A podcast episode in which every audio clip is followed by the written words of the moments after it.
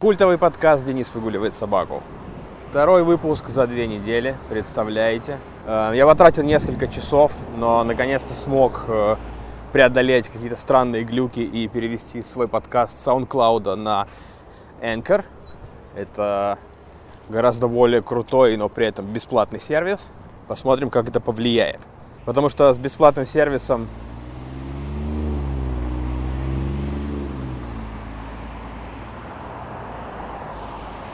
бесплатным сервисом я либо совсем расслаблюсь и стану делать еще меньше выпусков, либо с меня спадет какое-то давление и пойдет полегче.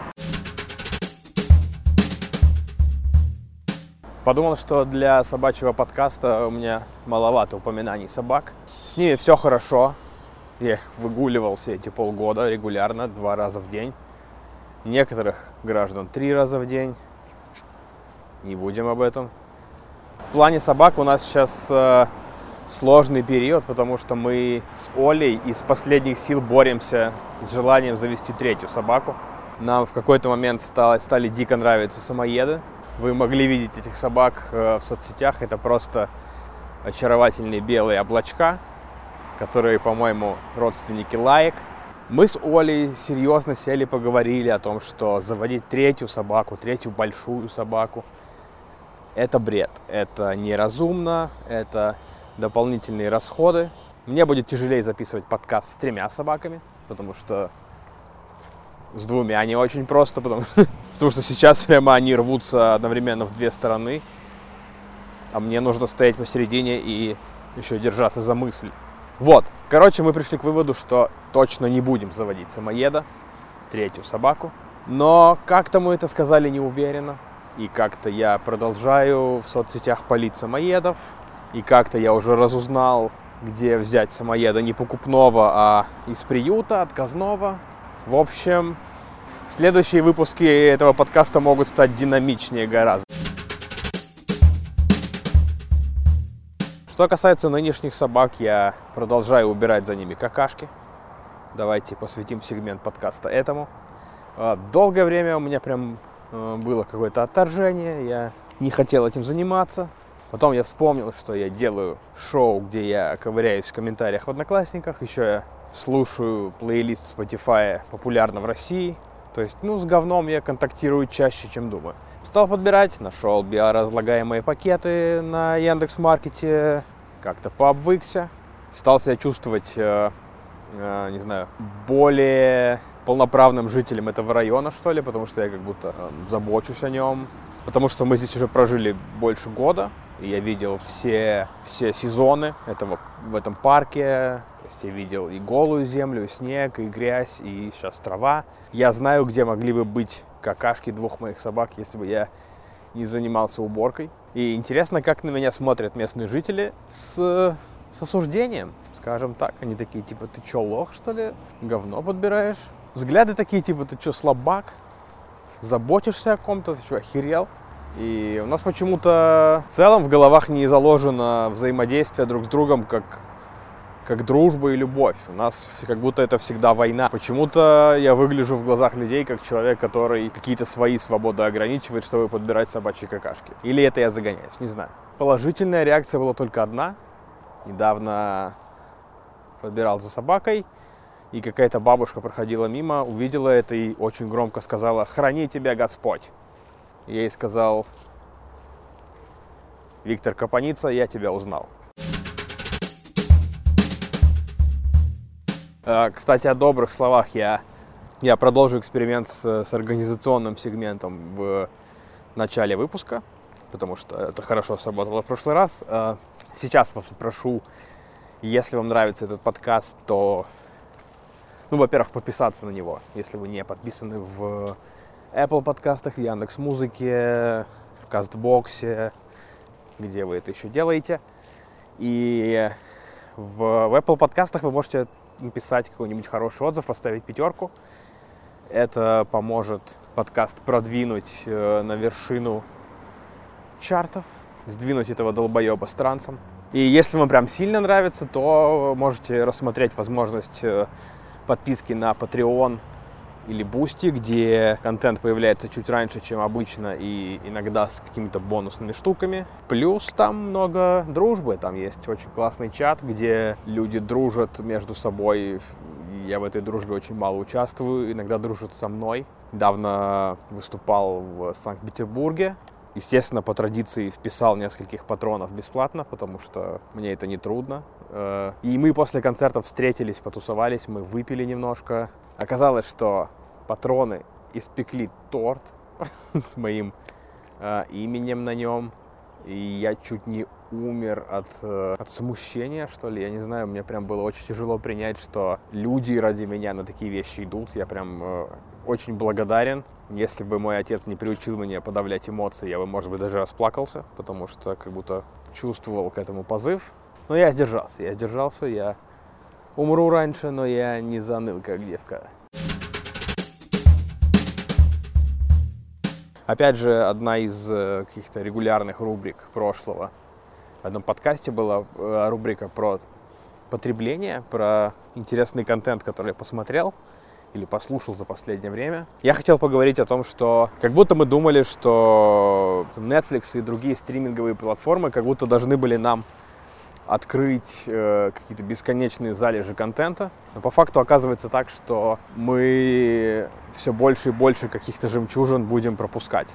Потому что все стриминги оплачивать невозможно. Э, я когда учился в киношколе, нам э, давали цифры исследования, согласно которому в России люди оплачивают от нуля до одного стримингового сервиса в среднем. Ну, то есть э, если у тебя нормальные российские доходы, скорее всего, ты подписан далеко не на все стриминговые сервисы, и ты пропускаешь абсолютное большинство, абсолютно большую часть контента, который можно посмотреть. Так, например, я э, абсолютно не знал о существовании ситкома «Хорошее место», The Good Place, который лежал на Netflix, видимо, несколько лет, да, потому что он там 4 сезона, про которых я вообще не знал до недавнего времени.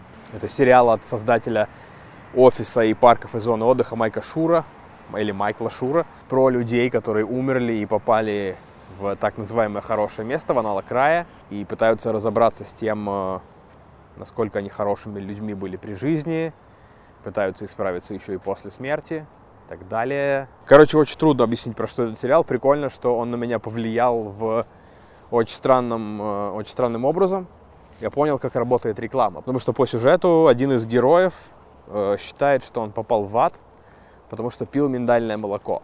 Он думал, что это абсолютно безвредное растительное молоко, но оно производится в каких-то очень вредных условиях, наносит большой вред природе. Потребляя миндальное молоко, ты на самом деле совершаешь плохой поступок, как выяснилось. И это такая шутка, которая повторяется там, в течение сериала несколько раз. И вот я недавно оказываюсь в магазине, ищу какое-нибудь э, растительное молоко себе, я такой, вау, миндальное молоко, я где-то про него слышал. И я набрал до хера миндального молока, сейчас пью с ним кофе.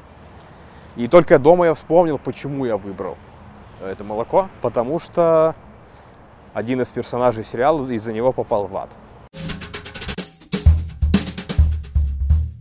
Вообще интересно, что сейчас э, как будто сильно больше становится контента, который э, вообще никого не задевает. Очень доброго, какого-то плюшевого и леволиберального, скажем так. То есть э, тот же ситком Good Place, там практически нет плохих героев. То есть там есть плохие герои, но они такие прямо очень э, условные, которые просто чтобы придать трехмерность сериала. То есть они ничего по-настоящему плохого не делают за все четыре сезона. И это для меня такая новая штука, потому что я всю жизнь жил с тем, что юмор должен должен э, кого-то да обижать. В какой-то момент я стал пытаться не обижать слабых людей, что называется бить вверх, punch up, то есть обижать только более сильных и тех, кто злоупотребляет своей властью. А сейчас как будто тренд идет к тому, что э, вообще никого не надо обижать. И можно при этом умудряться смешить. Например, такие комики, как Эдди Изард и Дара О'Бриен, не обижают практически никого и при этом умудряются быть гомерически смешными. Вот, это я все подвожу к тому, что я недавно посмотрел э, на Netflix на том же мультсериал The Midnight Gospel, полночная проповедь, по-моему, в русской локализации. И это вообще абсолютное безумие. Это просто сумасшедший сериал. Я посмотрел 4 серии, и я до сих пор просто под нереальным впечатлением. Потому что это как будто вообще не сериал, это какой-то новый э, синтетический жанр. этот сериал сделан э, из подкаста, то есть э, по сюжету, если можно так назвать, по сюжету сериала. Главный герой каждую серию прибывает на новую планету и находит какого-то странного персонажа. Это еще ни разу не был человек в полном смысле слова, это всегда какая-то странная э, херня. И он у этого существа берет интервью для подкаста, и они просто болтают. И ты по ходу сюжета узнаешь, что этот герой, это странное существо, у него есть какая-то довольно трагическая история. Пережил смерть близкого человека, или он сам сидел в тюрьме, но он с помощью медитации, наркотиков или просто осознанности выбрался из, этой, из этого положения, стал жить более полной, более счастливой жизнью. Я стал гуглить про это, оказалось, что это действительно это сделано из настоящих подкастов, то есть э, эту анимацию нарисовали поверх э, настоящих подкастов с живыми людьми. Это делает американский комик Данкан Трассел. У него есть подкаст, э, сейчас, если не ошибаюсь, Данкан Трассел Family Hour. И он там реально берет интервью у разных э, творческих людей, писателей, гуру, просто наркоманов, видимо. И сериал Midnight Gospel это просто подборка, и там это 8 подкастов, которые сжаты до коротких 20-минутных серий. И поверх этих разговоров эти э, живые люди превращены в какие-то психоделические существа, с которыми происходят какие-то мультяшные, страшные, странные вещи. Я даже не знаю, как точно описать. Я сейчас попрошу человека, который э, в моей жизни отвечает за формулировки отношения к поп-культуре. Это ведущий подкаста «Один дома» Ваня Толачев. Он сейчас расскажет, что думает об этом сериале. Вот меня всегда интересовало, чем хороший фильм или сериал отличается от великолепного. Вот, например, «Безумный Макс. Дорога ярости», да, ну вот правда, едут люди в одну сторону час, потом они час едут обратно и по пути выполняют трюки. Ну что это вообще за фильм такой? И почему при этом я каждый раз, когда его покупаю на новом носителе или в новом стриминговом сервисе, сажусь просто оценить качество и каждый раз залипаю с первого кадра до самых финальных титров? И я узнал, что в производстве контента, значит, такие вещи называются загадочным термином «фактор X». Фактор X — это вот что-то, что образуется в фильме, книге, сериале, видеоигре и так далее при правильном сочетании компонентов. Но при этом как бы дополняющее сумму производных. Такое секретное слагаемое, которое невозможно передать словами или оценочными прилагательными. То есть фильм может феноменально выглядеть, в нем могут быть лучшие в истории драматургии диалоги и самые шикарные спецэффекты на миллиард долларов, но без фактора X к нему не захочется возвращаться раз за разом. И вот Midnight Gospel — это сериал практически на 100% состоящий из фактора X. Любая попытка его пересказать словами или вообще как-то кого-то им заинтересовать в беседе обречена на провал. Потому что каждый раз это выглядит вот так. Ну там как бы подкаст про всякие вечные темы, типа там смерти, магии, наркотиков.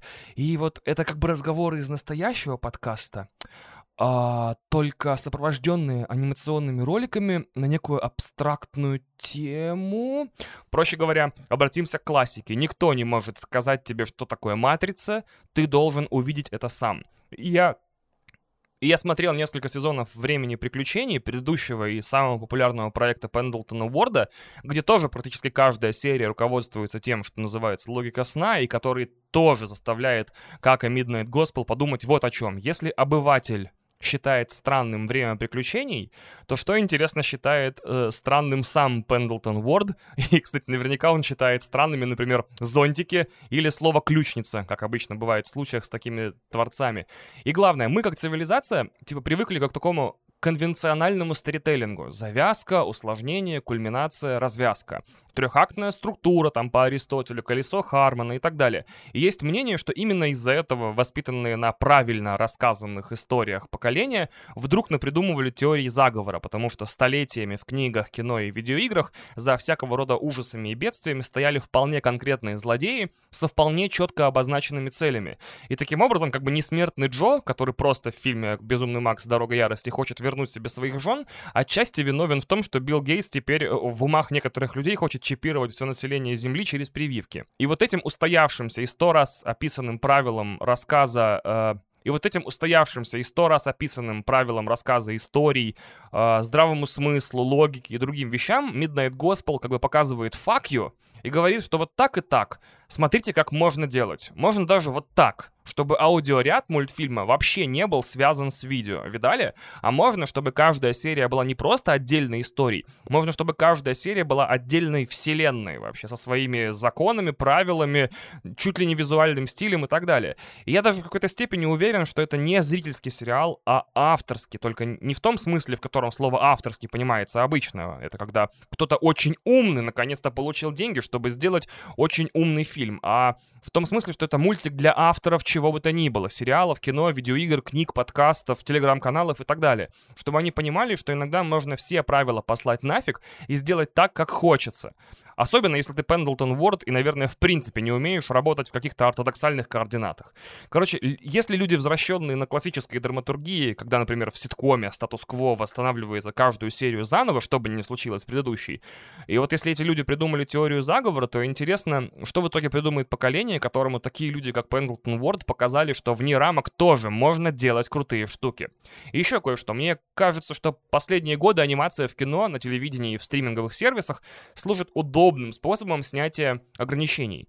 Условно, ну вот нет у Amazon примерно 600 миллионов долларов на то, чтобы экранизировать комикс «Неуязвимый», близко к тексту, потому что упомянутая сумма ушла бы только на первые две серии. И они такие, точно, а давайте все-таки это будет мультик. Или Рафаэль Боб Ваксберг пичет Netflix сериал про психологические проблемы актеров в Голливуде, и начальство ему говорит, блин, чувак, э, по такому сценарию, который ты написал, люди могут начать прыгать из окон, и как следствие не смогут дальше вываливать 12 долларов за подписку. И Рафаэль такой, тогда это будет мультик с животными.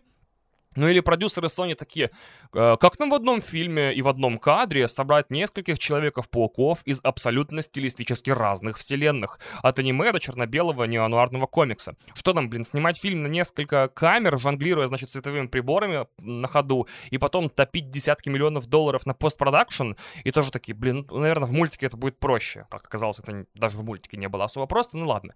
И все эти истории гипотетические и взяты у меня из головы, и у всех упомянутых проектов совершенно другая история создания. Но каждый из них в параллельной вселенной какой-то точно мог бы стать кинофильмом, кинотеатральным блокбастером или стриминговым сервисом, это не важно. И вот только Midnight Gospel во всех возможных и невозможных параллельных вселенных мог бы быть только Midnight Gospel.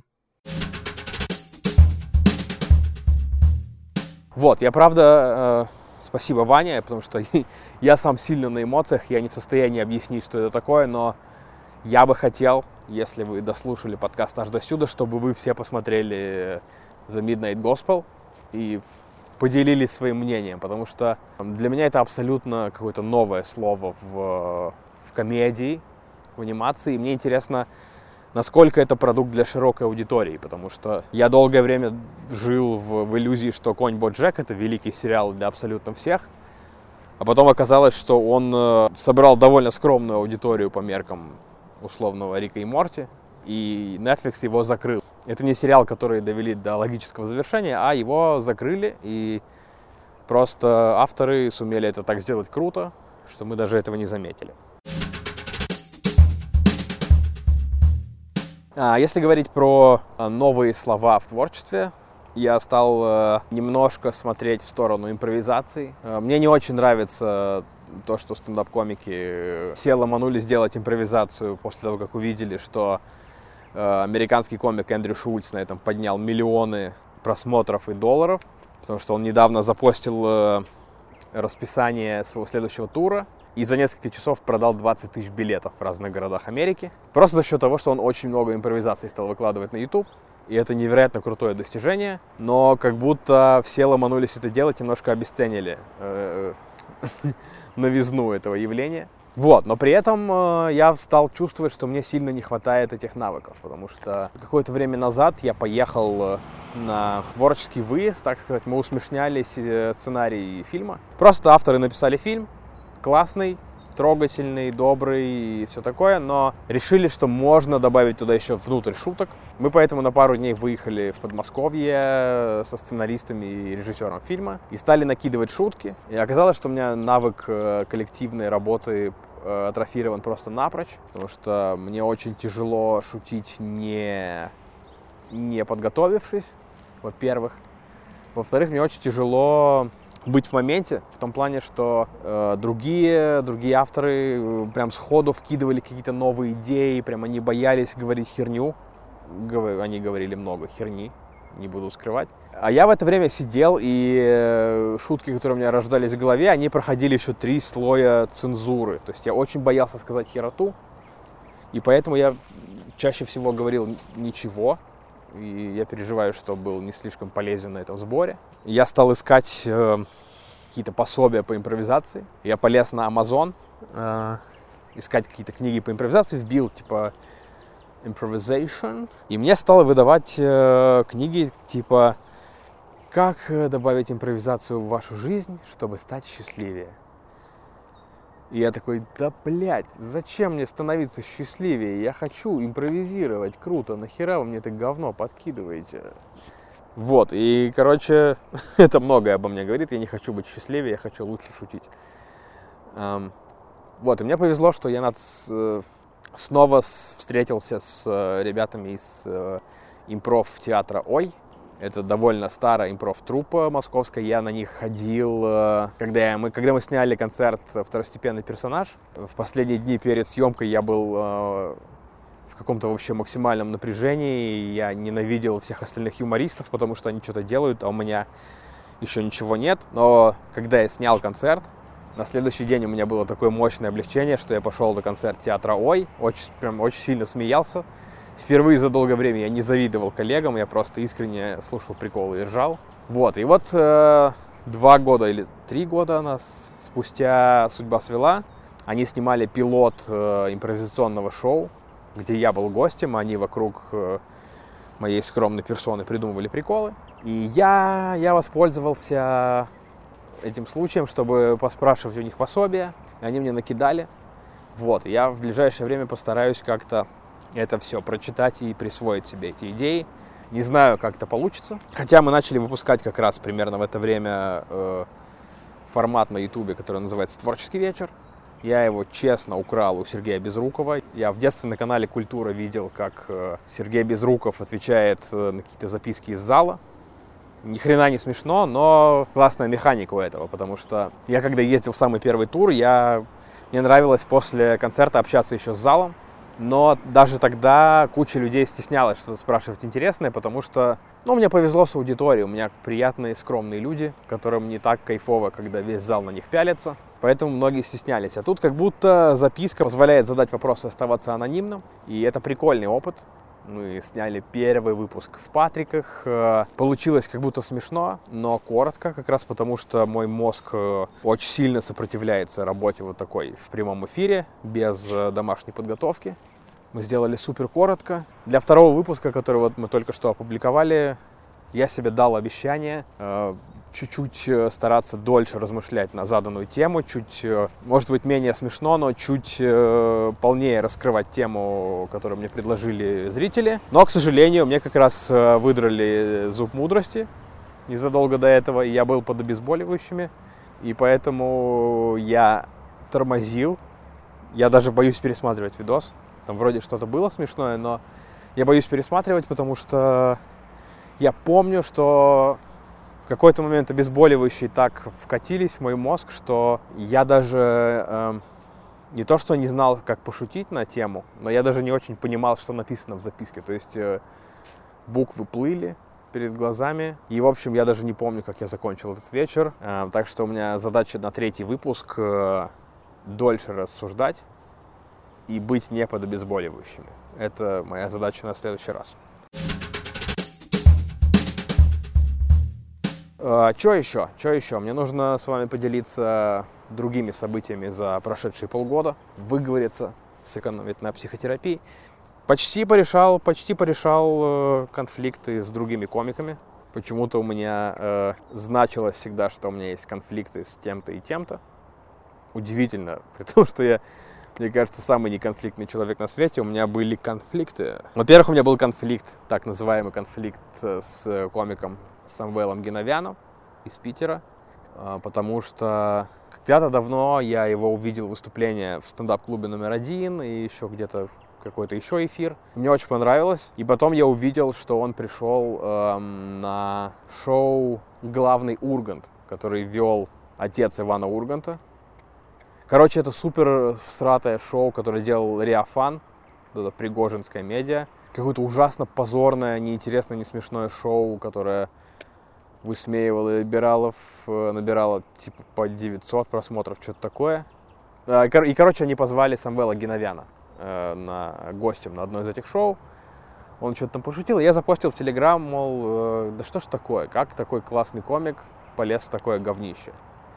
Я это запостил и забыл, а потом э, смотрел э, батлы, рост батлы с э, фестиваля Punchline, где Самвел Геновян батлился с Костей Широковым. И я не помню как, но разговор перешел в то, что типа дай хуй пусть сосет Денис Чужой, чун говно пишет в телеграм-канале. И как-то все с этого заключили, что у нас конфликт с Самвелом Геновяном. И я тоже это заключил, потому что вживую я с Самвелом никогда не общался. Я такой, блин, ого, конфликт у нас оказывается. Э, я не очень люблю конфликты, я сразу же написал э, в ВК Самвелу, типа, блин, чувак, я не очень хотел тебя обидеть, извини, если так вышло. Вот, и он с тех пор не ответил, я такой, ну, блин, наверное, наверное, Самвел держит на меня зло. Не то, чтобы я прям сильно прилагал какие-то усилия, чтобы помириться, но немножко это как-то на меня давило. Не люблю быть в конфликте с людьми. И тут, э, наверное, в марте я участвовал в какой-то вечеринке клуба стендап Патрики, и ведущим поставили Самвела Геновяна. Я думаю, вау, это мой шанс. Я приезжаю выступать, э, нахожу в гримерке Самвела Геновяна и говорю, брат Ток, пойдем, отойдем, поговорим. И мы отошли, и конфликт развалился просто от самого факта, что мы поговорили, потому что я такой, чувак, он такой, бля, чувак, я такой, чувак. Короче, оказалось, что Самвел не знал, куда шел, потому что он ничего не знал про Риафан, потому что он не подписан на Навального, и весь этот э, токсичный фон Евгения Пригожина и всех его медиа-помоек ему был незнаком. И он просто пришел э, на это шоу, еще там понял, что это говно собачье, но уже было поздно, оно вышло, не очень этим гордится. А тут э, на тот момент незнакомый человек написал ему, что он хуево поступил, и он как-то разозлился.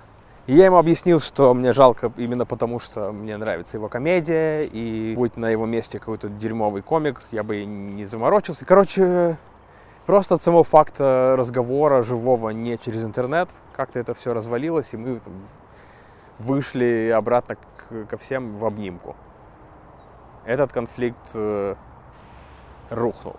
Еще был конфликт с Кириллом Сиетловым, потому что Кирилл Сиетлов э, какое-то время назад, наверное, год назад, э, увидел, что у меня афиша тура э, выполнена подозрительно похоже на афишу концерта «Божественная комедия» Кирилла Сиетлова. Концерт, наверное, 2013 года. И Единственное сходство – это то, что мы оба на, на обеих афишах мы сидим в позах лотоса. Но у Кирилла Сиэтлова это завязано на том, что концерт называется «Божественная комедия». У меня это завязано на том, что я сижу в позе лотоса, а вокруг меня негативные комментарии про меня же. То есть э, идеи разные, но Кирилл Сиэтлов э, заговнился в Твиттере, мы поругались в Твиттере и немножко в личке, и как-то все опять же все пометили галочкой конфликт, и так оно и длилось. А потом э, Кирилл Сетлов давал интервью сайту Палач и сказал, что, ну, типа, это его стиль э, общения в Твиттере, то есть он не, не до конца имеет это в виду, когда пишет такие вещи. я вспомнил, что Кирилл Светлов реально, ну, немножко не следит за метлой, когда сидит в интернете. То есть я помню, что он ссорился с Колей Куликовым, когда еще был сайт стендап-среда. Он относительно недавно ссорился с Гариком Аганесяном, с человеком, с которым, по-моему, вообще нельзя поссориться. Короче, я понял, что это ну, стиль человека. И да, я не, не совсем э, люблю, когда люди так общаются. И я считаю, что в менее интеллигентной тусовке Кириллу Светлову давно бы разбили ебало. Может, и разбивали. Но в целом это тоже не то чтобы повод прям сильно конфликтовать я как-то подостыл. И тут еще что-то я запостил в Твиттер, типа, освободите Кирилла Сиетлова, когда его забрали после митинга.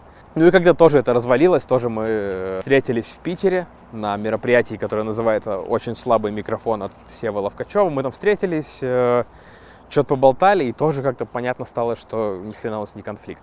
Просто пацаны не поняли друг друга в интернете. Вот, и остался у меня только конфликт с Ильей Якямсевым, э, потому что Илья Якямсев в свое время записал какую-то не, нелицеприятную рецензию на мой концерт. Я с этим не согласился, написал ему нелицеприятных комментариев. Он э, продолжил записывать какие-то нелицеприятные видосы про меня. Я забил хер. Тут он недавно написал, что увидел в книжном какое-то издание про стендап, где редактором указан Денис Чужой. И он говорит, ну, думаю, ладно, ничего страшного. Но переворачиваю там еще отзыв от Евгения Чеботкова. Но это совсем перебор. И типа положил книгу и не стал покупать. У него еще с Чеботковым конфликт. И я написал, ну, тогда мы с Жекой отредактируем вообще все книги, чтобы тебе было нечего читать душнило ебаный. Вот, и я, прям, я редко доволен э, конфликтами в интернете, но тут я доволен. И я вполне ок, если мы с Ильей Якямсевым никогда не помиримся. Я для себя сформулировал так, что хреново конфликтовать с приятными тебе людьми. То есть мне нравится творчество Самвела Геновяна, мне было грустно с ним быть в конфликте. Мне по большей части нравится творчество Кирилла Светлова, некоторые вещи не очень понимаю, но в основном нравится. И мне тоже было не совсем по кайфу э, быть заклятым врагом Кирилла Светлова. И я рад, что я помирился с этими ребятами. На творчество Ильи Кямсева мне в лучшем случае поебать, поэтому э, почту за честь дальше быть в конфликте с ним. Вообще заметил, что э, психотерапия и приложение для медитации Headspace э, годы спустя дали свой эффект. Чуть-чуть лучше научился контролировать свой мозг, то есть не перестал ему позволять э, полностью меня захватывать какой-то эмоцией, научился с этим работать и как-то менять свое состояние. Опять же, несколько месяцев назад э, мне выпала честь э, разогревать э, концерт Евгения Чеботкова. Вот этот легендарный концерт, который сейчас набрал типа 7 миллионов просмотров. Вот, как раз его запись я разогревал. Дико нервничал, потому что Жека только-только начал ловить хайп на интервью Дудя и так далее. И я почему-то напрягся, что придут люди, которые ждут чего-то прям до хера крутого. И было два мотора. Естественно, как обычно, снимается два мотора, чтобы из них собрать один хороший э, вариант. И я на первом моторе, на первом разогреве выступил средне. Прямо скажем, среднее. То есть э, я вышел, начал шутить, зрители не очень отреагировали, что нормально, потому что зрители пришли на Евгения Чеботкова, а тут вышел какой-то хрен, не Евгений Чеботков, не, не Лучезарный и не Рыжий. И, короче, они как-то средне отреагировали, и я позвал Жаку Чеботкова на сцену и пошел с Томасом Гайсановым в, в аппаратку смотреть с пульта, как идет запись. И я вижу, что Жека выступает на не слишком хорошо разогретый зал, и ему приходится немножко с ним бороться, вместо того, чтобы прям кайфовать. И он вывез, конечно, вывез, но примерно с середины он только начал ловить прям достойные разрывы. И я сижу, и мне невероятно неловко за то, что я так подвел Жеку, я стал загоняться. Вообще, зная меня, зная меня, ну, то есть все вело к тому, что второй разогрев был бы еще хуже, потому что я попал в эту спираль, где я себя в чем-то обвиняю, загоняюсь по этому поводу, и это влияет на мое настроение, оно становится хуже, я еще сильнее себя загоняю, и, короче, все это ведет к суицидальным мыслям. Но, но, вся работа над собой последних лет мне позволила выйти в коридор, нахлестать себе по щекам, э, взбодриться, сказать себе, Денис, а если бы кто-то из твоих друзей-комиков тебя средне разогрел, ты бы на него обиделся? И я себе сказал, нет, конечно, нет. Такое бывает, и это нормально. И тогда я себя спросил, и как ты думаешь, Жека на тебя обидится, если что? Я такой, да я думаю, нет. Вот, и я успокоился, сел в коридоре, пересобрал э, выступление, выбрал другие шутки, вышел на второй разогрев, разогрел, по-моему, прям хорошо, и Жека после меня разорвал, и, по-моему, из как раз второго мотора собрали вот этот эм, концерт, который сейчас рвет YouTube. Кстати, хотел бы еще поговорить про э, успехи Жеки. Ну, не только про успехи Жеки, про то вообще, как, он, как этот концерт повлияет на стендап-комедию в России. Потому что он наконец-то принес какую-то серьезность в э, стендап-комедию. Мы недавно с Кириллом Селигеем болтали про это. У Кирилла тоже недавно вышел спешл, гораздо менее серьезный, гораздо менее загонный, чем у Жеки. То есть там нет э, никакой трагической линии. Там у Кирилла Селигея просто про какашки, про ироничные митинги, еще про какашки, еще что-то. Просто веселый, классный концерт. И Кирилл Селигей пожаловался, что ему в комментариях стали писать, мол, посмотри у Евгения Чеботкова какой концерт, а ты про говно шутишь. И Кирилл говорит, блин, мне теперь как будто надо ждать, пока у меня кто-нибудь из родственников тоже умрет, чтобы про это шутить, чтобы угодить теперь зрителям. Это правда так, это правда так, потому что в целом рано или поздно э, любому артисту приходится в себе искать вот эту какую-то трагическую ноту. Я помню, что Жека к этому шел долго, потому что мы с Жекой э, периодически пишем вместе шутки, встречаемся в центре Москвы. У нас есть э, сверхзадача, мы с, вместе с Женей Чеботковым ищем самую гейскую кофейню в центре Москвы. Не из-за гомофобии, просто мы очень ценим комфорт. А, Чем более гейская кофейня, тем в ней, как правило, удобнее писать, сидеть шутки. Сейчас лидирует ABC Roasters на Мясницкой. И, короче, мы с ним писали, и вот эти истории про отца уголовника, они у него были, наверное, года два-три назад еще в зачаточном состоянии, но он тогда еще не считал возможным их выпускать. И только вот сейчас, э, когда он поднабрал какого-то медийного веса, и когда YouTube стал э, более какой-то уместной площадкой для стендап-комиков, только сейчас он на это решился. Я про это задумался, потому что как будто любой э, какой-то комедийный писатель, комедийный актер и так далее, рано или поздно начинает искать возможность э, как-то себя более серьезно проявить. То есть э, Вуди Аллен от э, каких-то абсолютно абсурдных фарсовых комедий э, в какой-то момент перешел к пародированию Бергмана, к каким-то очень серьезным драмам. Джим Керри тоже от физической комедии стал переходить прям к серьезной актерской работе. Если говорить про какие-то более локальные примеры, Валентин Стрыкало, помните, была такая группа, они сначала выпустили просто альбом песен мемов, потом выпустили альбом песен мемов с несколькими серьезными песнями, и потом выпустили полностью серьезный альбом и распались. Это как бы говорит о том, что все равно в головах людей комедия это немножко второстепенный жанр, какой-то какой-то жанр, который ты рано или поздно преодолеваешь, чтобы идти дальше. При том, что комедию, как мне кажется, делать э, сложнее, потому что когда ты делаешь драму, у тебя нет никаких э, прям строгих требований. Ты можешь вызывать абсолютно любые эмоции. Ты можешь вызывать грусть, э, непонимание, задумчивость. э, И люди могут думать вообще разное об одном и том же фильме. А когда ты пишешь комедию, у тебя прям одна четкая задача, причем такая прям. Ты должен абсолютно конкретную физиологическую реакцию вызывать у зрителя – смех. Мне кажется, супер сложно и как будто всем миром комедия незаслуженно задвинута на какое-то второе место. И у этого как будто куча причин. Во-первых, э, в целом, ну, у людей грустных каких-то событий в жизни все-таки больше, и им нужно чаще этот опыт проговаривать. Во-вторых, э, по большей части все принимающие решения люди, продюсеры, режиссеры, кинокритики, они все люди взрослые, и чем дальше, тем взрослее, и они все, наверное, чувствуют приближение смерти, и поэтому какие-то серьезные темы их волнуют больше. Не знаю почему, но как будто, как будто комики это всегда какой-то материал для чего-то большего.